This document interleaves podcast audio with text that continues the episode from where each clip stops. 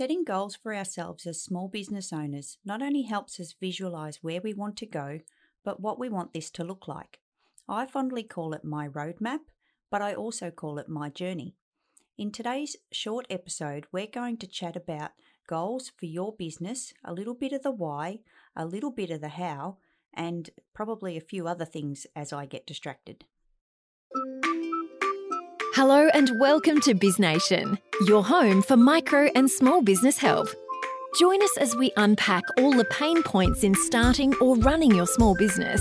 If you're looking for support in business, join us on Facebook, Micro and Small Business Support Group. Your host, Kerry Zarb, brings you discussions, interviews, and many hints and tips to get you all set in your business. So sit back and enjoy as we launch into today's episode. Welcome to Biz Nation. I'm your host, Kerry Zarb, bringing you topics and special guests to discuss key subjects related to business challenges we all face. Thank you for joining me, and if it's your first time listening, a massive welcome to you. This episode is sponsored by our co pilot program, a guilt free resource centre for downloadable content to help you in your business journey. The Copilot program comes with valuable downloads from BizNation and our BizNation members, and with the current COVID 19 pandemic continuing, I have extended the opportunity to sign up for free to the end of September 2020. To take advantage of this offer, head over to our website registration page bit.ly forward slash bizcopilot if you have enjoyed the Biz Nation episodes, I'd love to hear from you, so please leave me a rating or review and don't forget to mention your name and business name for future shoutouts.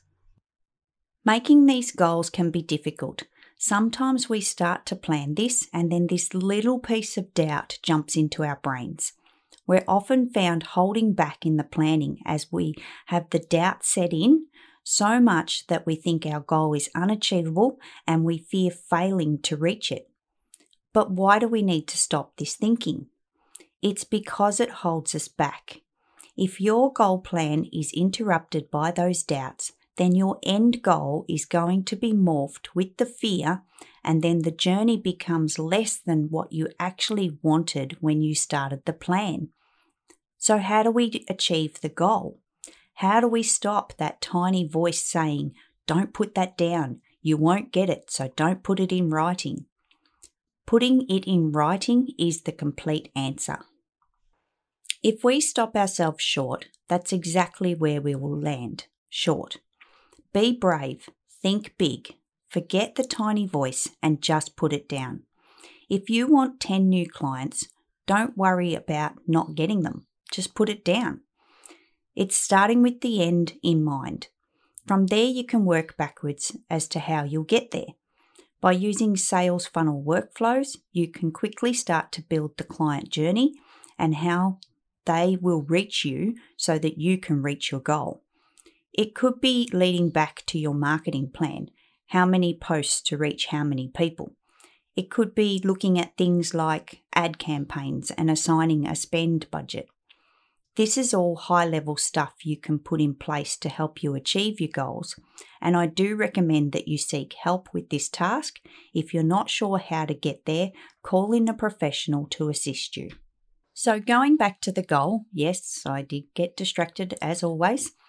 We certainly need to make this achievable, sticking to somewhat of a realistic plan. I know I said before that you shouldn't hold back, and this is the truth but we also need to have something within reason.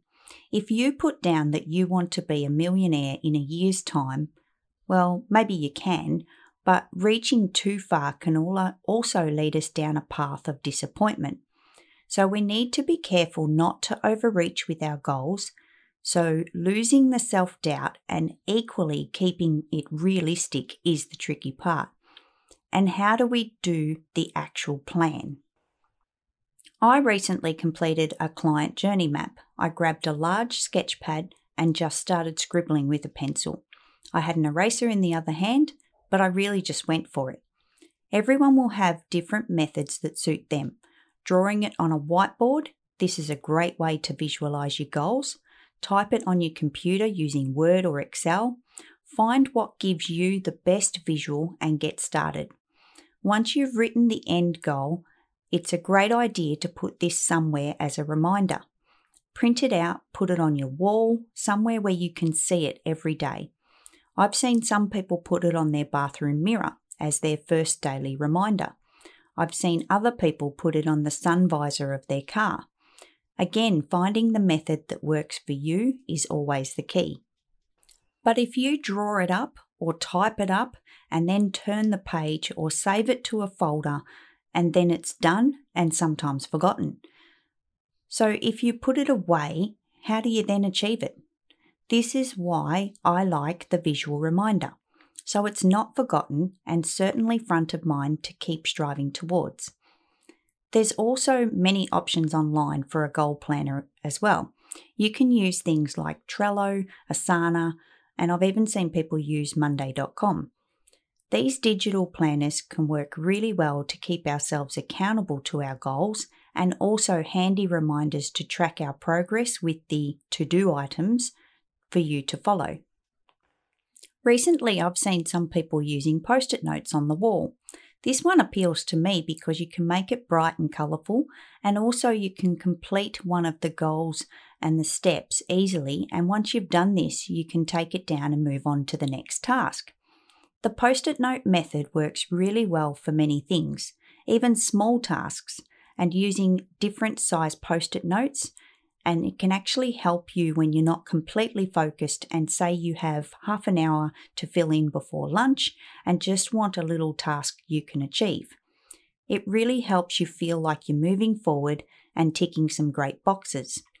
This method also works really well for your workflows and sales funnels and the client journey. So now I'm actually questioning why I got out the giant sketch pad, and I'll be making a mental note for myself for next time. So, today's short episode was to really get you to start thinking about your goals. It's never too late, and if you've been in business for years, these goals can change and it could be time to reassess them or start again. If you started your business without a goal, that's okay. You can go and do it anytime. Or if you're just starting out, you might need a little map to get you going. I strongly encourage you all to consider your business goals writing them down, and setting your business journey to the success land. I found a super helpful link online recently, so check out the show notes for that information. Until next time. Thanks for tuning in to the Biz Nation podcast, your home for small business help. If you're looking for support in business, join us on Facebook, Micro and Small Business Support Group. You can find the link on our website, biznation.com.au. Tune into future episodes for more discussions, interviews, and many hints and tips to get you all set in your business. Until next time, stay safe, stay well.